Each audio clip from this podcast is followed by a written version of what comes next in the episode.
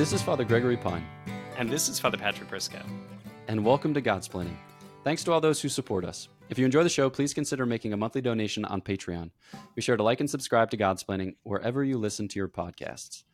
For this episode of Godsplaining, uh, we're very excited, very delighted to have with us Jason Evert. Thanks so much for joining the show. Thanks for having me on. Uh, so many of our listeners will know you from your various contributions, whether in the written word or the spoken word or the other word besides, if there is such a word. Uh, but for those who don't know you, um, would you just say a word of introduction, who you are, where you're from, and the type of things that you're involved in?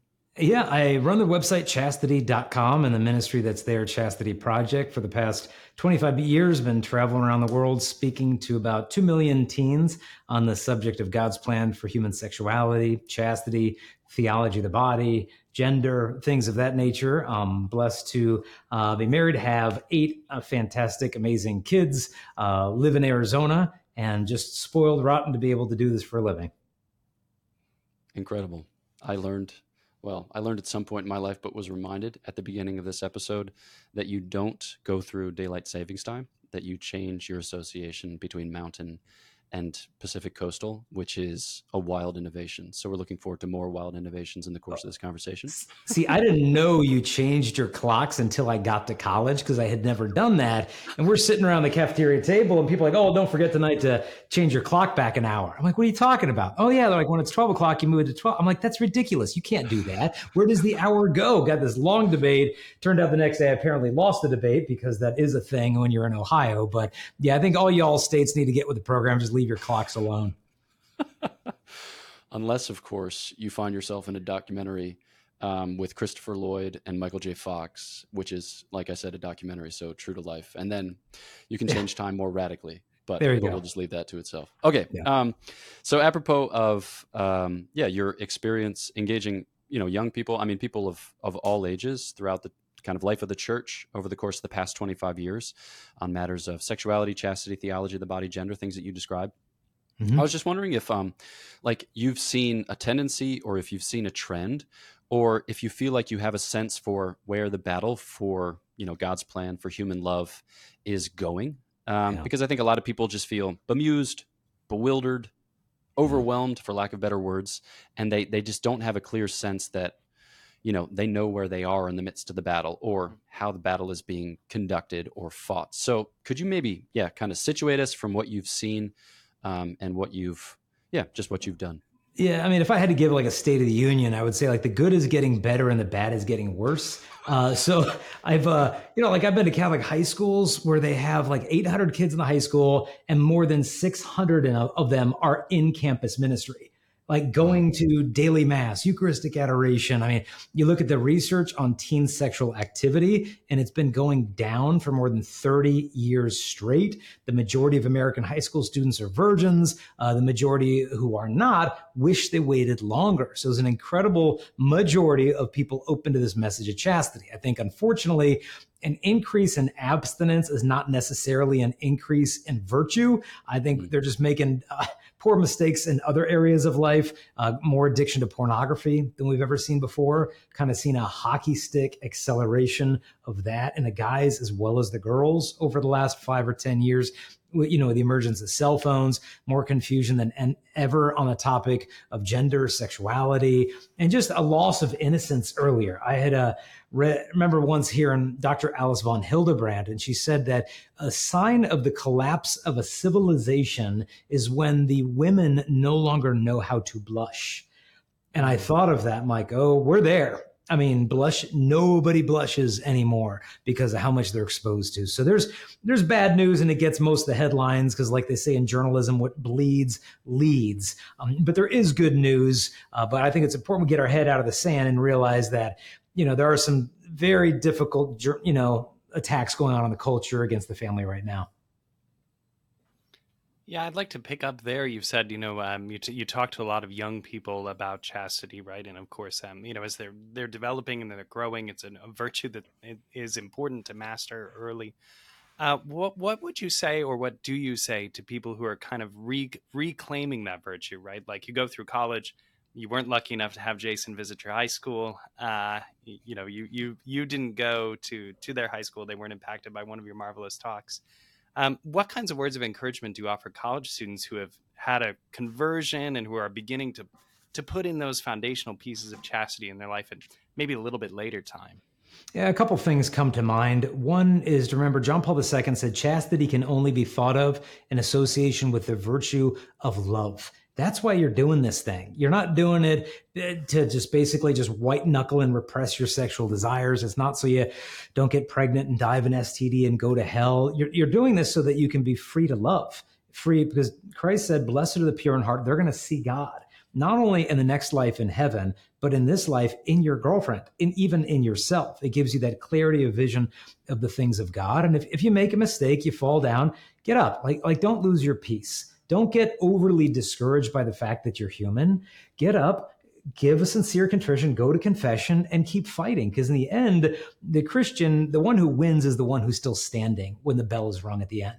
And so you fall down, just get up. And in the meantime, try to practice custody of your senses. I remember uh, one saint who said that your soul is like a majestic castle and it has five entry points, being your five senses. And if you don't have a guard at the door uh, of those entry points, then any infidel can get into the castle and take possession of it. And so, like, do I have custody over my ears of the things I listen to when I'm at the gym?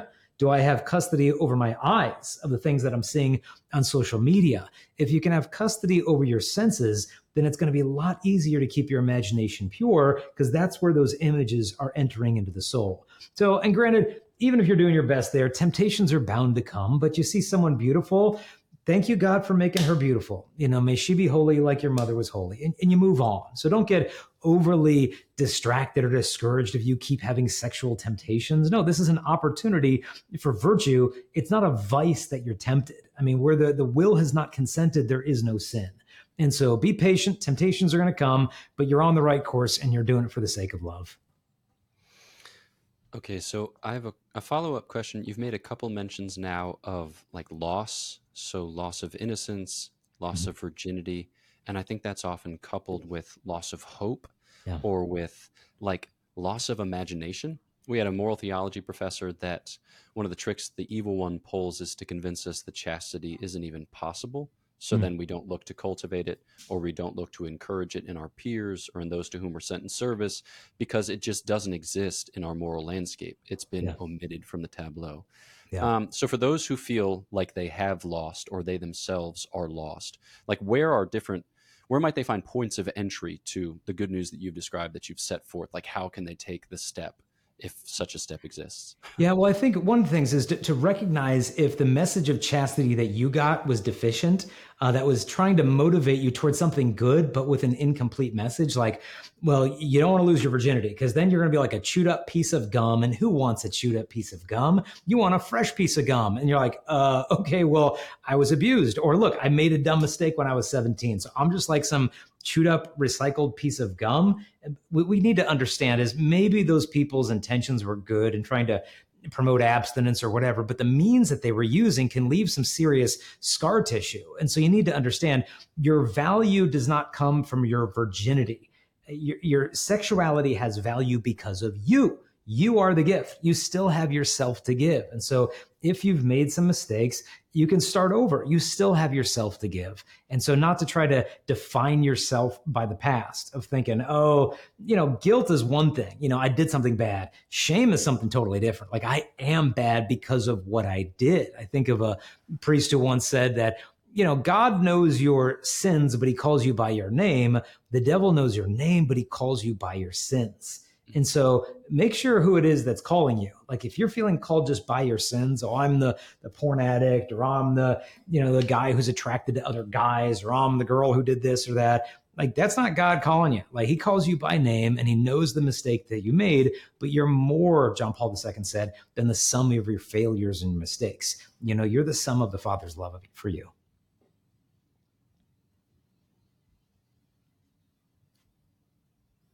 So, can you offer a few words, I think, um, about what chastity looks like over the whole of life? You know, because obviously, before you're married, um, chastity looks more like a practicing of a of a complete and, and total abstinence, right? Um, but then mm-hmm. after you're married, it's not a virtue that goes away. So, what is it? What does a, uh, it look like for a Catholic couple to practice chastity in a in a kind of robust and living way in their marriage. Yeah, and that, that's an important point to make. That isn't like chastity until marriage. That once I get married, then I'm done with that virtue. This is a virtue that's very important to have in the sacrament of marriage. One of the ways I get that across to, when I talk to singles is that abstinence, I explain to them, is actually one of the greatest preparations for sexual intimacy in marriage. You think, well, why? That's really counterintuitive. Well, what we have to learn as singles is that abstinence is an expression of love. And so you've got some high school kid, he's tempted to do something with his girlfriend, but because I love her, I want what's best for her. And so abstinence tonight is a greater expression of love towards her than making love with her because I'm doing what's best for her and not just what feels good in the moment. So if a guy gets that as a single person, then he gets married, he understands that sometimes abstinence is going to come in your marriage. It might be because you're traveling, your spouse is exhausted, things aren't going well, or, you know, maybe your spouse is going through a period in life where, you know, I have friends that whose spouses have been sexually abused as kids and then those memories come up in marriage and they need some space and sometimes uh, heroic seasons of abstinence are required in marriage.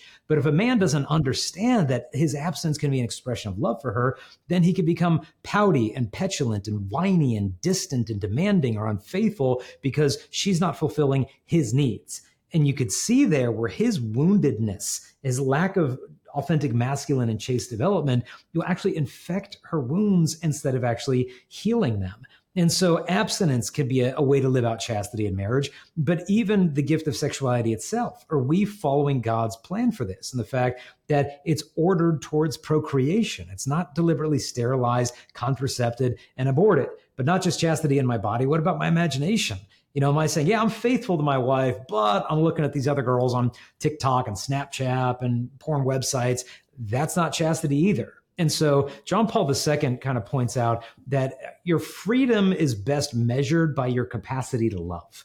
So whatever inhibits my ability to love, whether it's my pride or self-absorption or lust or addiction or whatever, it's to that extent that I'm not free. And so one of the functions of chastity then is to free us to love, free us to love as a priest, single person, or as a husband and wife. Just in listening to your descriptions, I'm struck by the fact that chastity it makes a person real. Mm-hmm. um, it makes a person substantial. It makes a person like for lack of a better term metaphysically thick. And i think that if there are i mean there are many ills of this present evil age but one is i think a lot of people feel insubstantial like mm-hmm. they can only give an insubstantial word and they're looking to back off from it like if they committed to a thing they're looking to uncommit from a thing but in mm-hmm. the least impactful way possible and like their bodies feel to them false or yeah. potentially again insubstantial and they're mm-hmm. looking for a way to feel more real in their own skin yeah. and even like their heart's loves you know once they've poured themselves out in another and come to discover that there's no genuine satisfaction afforded by that sexual encounter then they look to recover but they come to find that it's like they don't they don't find it to be possible. Um, so so can you maybe i just have confused thoughts but how is it that that chastity like fills you out as a human person or comes to like it brings about the the fullness of your dignity or I don't know. I'm just kind of groping yeah. in the dark, but do you see the connection? Yeah, and the word that comes to mind as you speak is disintegration. There's an, a disintegration of the person when the virtue of chastity isn't there. It's like you're kind of going in different directions, like where your body is saying one thing, oh, I give myself totally to you, but that total gift of self has not happened if you're not married. It, it, reduces a gift to a loan. So it's you're inadvertently speaking this lie in the language of the body. You feel fractured. And so what chastity in a sense is is the integration in a healthy way of those sexual desires. It's not renouncing them. It's not just kind of white knuckling it and just repressing all these desires or shaming them or saying, oh, I'm bad for having these desires it's acknowledging their, their reality, their presence, their intensity, and in a sense, lifting them up to God and saying, God, you made me like this. You know, help me to untwist these desires. Help me to love as you want me to love. Because by doing so, we become as men, I think, authentically masculine. Um, there was a medieval theologian, I don't know if you're familiar with him, Thomas Aquinas, if you've heard um, that name before, but he uh, mentioned that f- his definition of femin- uh, effeminacy, I'm sure you've read it, is that when a man refuses to let go of what is pleasurable in order to do what's arduous. Now, this is not his definition of femininity or of same sex attraction, but of effeminacy. It's a disordered attachment to the pleasure, which causes a, a, revulsion from doing what's actually difficult. And so, if you've got a culture of kind of like porn addicted men, you have a, a deeply effeminate culture. It might be exteriorly machismo and fancy cars and beautiful women and tan and big muscles, but like but behind this facade is a very effeminate person who's way too attached to pleasure, afraid to do what's difficult that's actually good. And so I think what chastity does is it helps restore authentic masculinity. And it's not like, hey, I'm chaste, I'm super masculine, I got it together. It's like, this is not like signing some chastity commitment card and I'm good to go. It's like, no, this is a daily battle, daily victories, daily losses, but you're in the trenches and God's not waiting until you finish the finish line to be like, okay, I'll be over here when you finish, then I'll give you your crown. It's like, no, he's with you in the race, in the trenches, and he doesn't only see when you fall, he also sees your victories. And you got a lot of victories. And so it's important that you not get so discouraged by just looking only at the falls, but realize, you know, God is with me in this. And because he's with me, dwelling in me by virtue of my baptism, this isn't only possible, it's necessary. And so it's only by making this total gift of myself that I'm going to find myself. And that's why chastity, I think, helps you to live a truly integrated life. I think there are just so many ways that our ambient culture threatens that vision of life, right? Where we where we hear just on uh, movies and on TV or or the things we listen to, we're just constantly imbibing signs of a culture that are encouraging us to be unchaste. What are the kinds of steps that we that we have to take to make to make this battle easier? You know, what are the kinds of things that we should be doing? Uh, to be building up a you know a kind of positive culture yeah truly a positive culture that mm-hmm. that really helps men in their struggle for chastity really helps young women embrace chastity well, I think of the uh, the quote by Saint Paul where he says, "Make no provisions for the desires of the flesh." You think of the word provision, like what is a provision? Well, provision is like a storage, like a food when you're going on the journey. I think of like Lord of the Rings and Frodo brings along the lembas bread, you know, rolled up in those leaves. He's got this provision that's going to give him the strength. And it's an allegory for the Eucharist, but it's this thing that you carry with you on the journey that's going to continue to sustain you. Those are provisions. And so Paul's saying, make no provisions for the desires of the flesh meaning, okay, I'm trying to persevere in chastity, but I'm listening to this really trashy playlist on my phone. And I'm trying to say no to chastity, but I've still got Snapchat and this thing and that thing on my phone or this or that. Or I've got those friendships that are constantly filling my ears with these impure conversations. These are all provisions for the desires of the flesh. And John and, and St. Paul says you can't have that if you want to win this race. And so we've got to be honest about okay, am I is it that I couldn't be trying any more to avoid temptation, or I basically couldn't be trying any less to avoid temptation? Let's be honest. So if like if you're going to a place where temptations could happen, you know, pray the Lord's Prayer before going there. Our lead me not into temptation. And I found like he'll answer that. I remember I was working out at this gym years ago, and at the time that I would work out, typically there's this other woman that would work out that's extremely attractive, not modestly dressed, and you know, and you know, you'd see her there and say a prayer for whatever, and just have, try to have custody of your eyes, your imagination. But then I once decided, okay, I'm just going to pray in Our Father before I go to the gym every time, like lead us not into temptation, you know, because he said, pray that you will not even enter into the test. But we don't want to pray that prayer because because we want to almost delight in some of the temptation and then have the courage to overcome it and, and walk away with a little bit of our pride. But Christ is like, no, no, no, that pride comes before a fall. Pray that you might not even enter into temptation. So, you know, I started praying that. And the weirdest thing happened.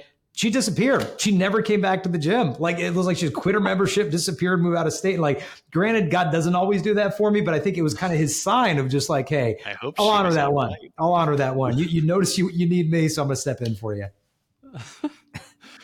Um, okay, so I have some thoughts just following up about genuine or authentic masculinity and femininity, you know, pursuant to this point about integration, the way that chastity orchestrates an integration of the person. And when you come together as a person, you're going to be more so a man or more so a woman, mm-hmm. in whichever case applies.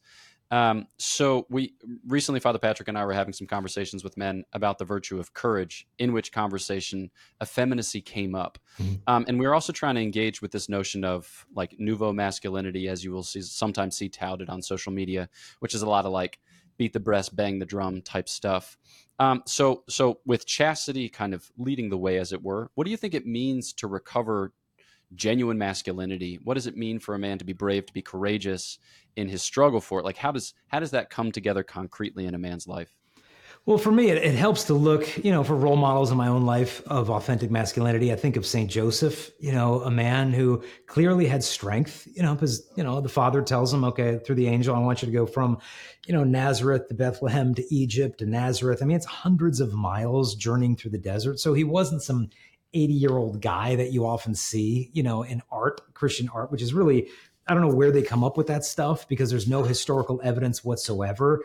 I mean, there's no way he could have made the journey, even if he had like those tennis balls under his walker, you know, at the age of 80. Like, you, you can't make the trip. It's not going to work. Like, he was probably an 18 year old guy. And I like to think about that because, okay, so God took the most beautiful woman that's ever existed and to guard her spotless innocence and purity, God the Father entrusted her to a college age guy.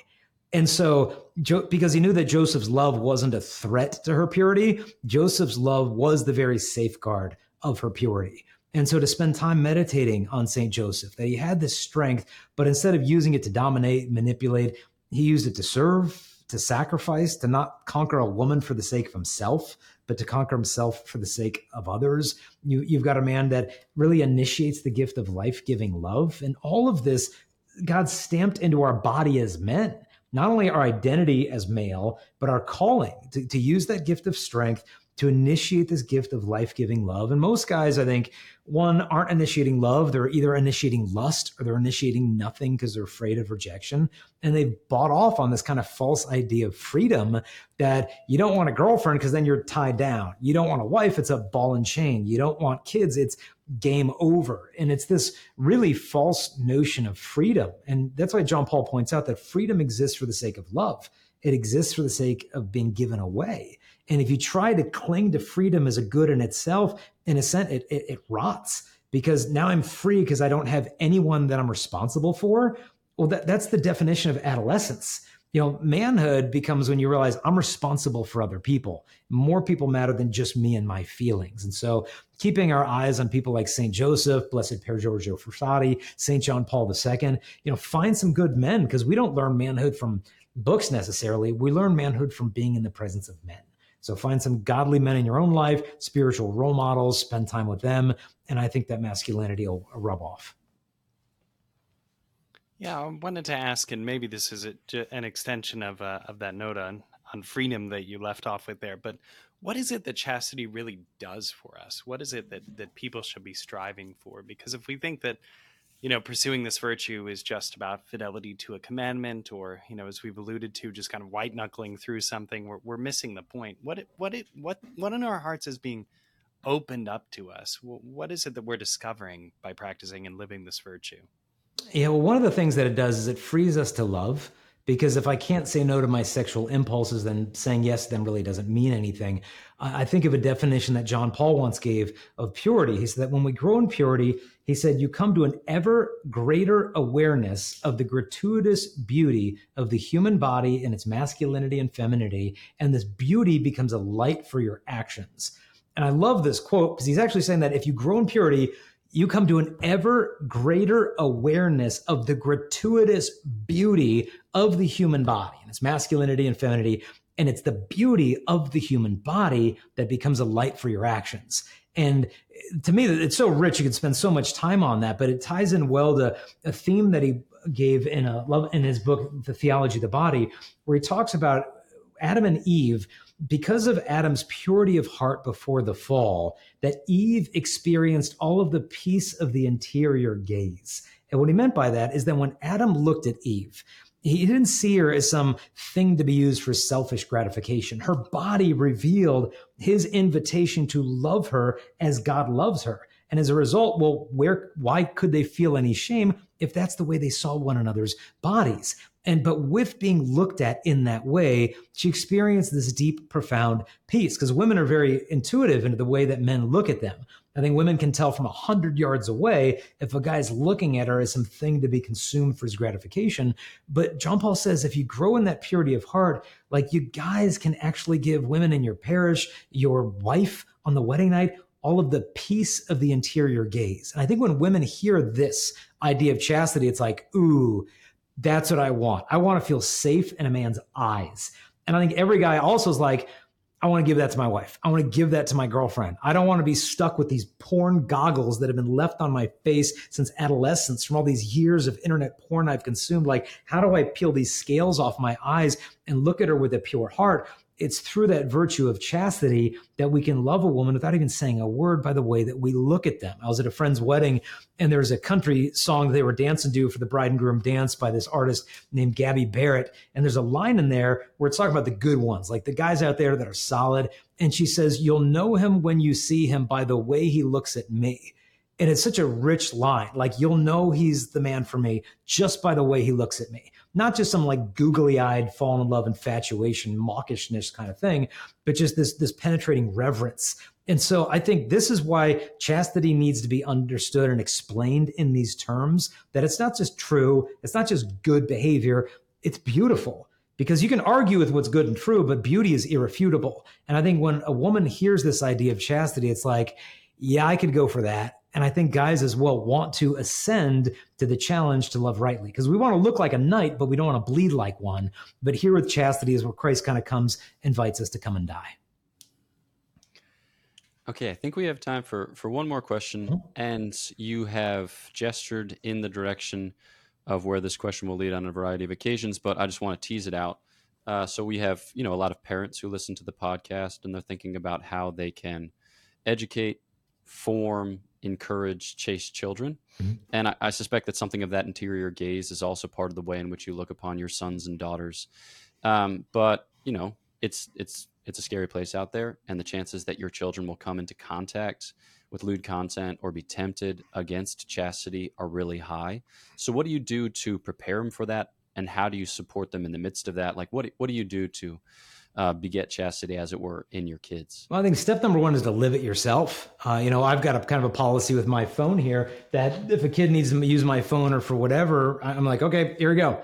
And they can use it right there in front of me. Um, and because I, I want to almost treat my phone, because there's a feature on your phone where you can just kind of do screen mirroring. You hit the, bot, the button, then it shows up on the family room, room TV. I want to live with my phone that that's always on that my my cell phone is always on the living room TV. And if anyone can see what's on there, then I'm fine looking at that thing. But I got no business looking at anything unless the whole family can view that together. And so if a dad has that open policy with my phone, and granted, I'm not just going to give him unfettered internet access to look at whatever on my phone, but it's an open door thing that if you need my phone to do calculator for your fourth grade math, here you go. And I think if they see, okay, dad is that free with his phone, how can I have a little fit if he wants to see what apps are on my phone or what my internet history is? And so it's got to be this open door policy that I'm not expecting you to practice abstinence and chastity. You better obey the church's teaching on sex before marriage, but inside of marriage, well, we get a pass over here because your kids won't always obey you, but they'll never fail to imitate you.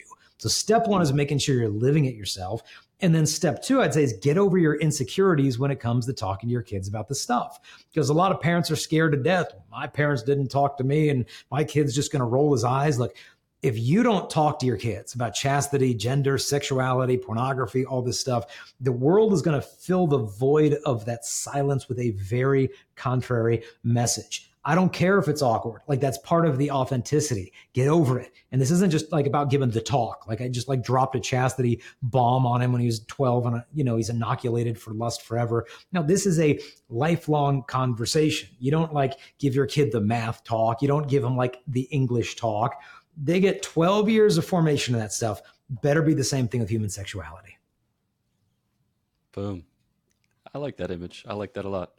Um, well, thanks so much. I appreciate we appreciate you very much taking the time to chat with us and to chat with our listeners, and I'm sure that they'll benefit from it. Um, as a as a kind of takeaway, uh, are a book or two of yours or a resource or two of yours from the Chastity Project that people could use to follow up with you and follow up with the things that you're teaching? Yeah, our website is just chastity.com. We have a podcast called Lust is Boring that you can tap in through that. Uh, they can connect with us through social media on Instagram, YouTube, Twitter, all that stuff. We just got our Facebook page back. Um, I came out with a book on gender, and someone hacked our Facebook page for five months posting daily content of Judge Judy on it. You can't make this this stuff up. Like awesome. six posts a day of Judge Judy. We finally got at, back the page back, got the hackers off it, and we actually gained 15,000 new subscribers of Judge Judy fans who can't wait now, I'm sure, to hear all about chastity. Um, so God works for the good. So uh, through, you know, just go to chastity.com. You can connect with us there. And then like books, we've got books for the guys called like the dating blueprint to teach guys what courtship is supposed to look like, not just what not to do, but how to actually date and when to date,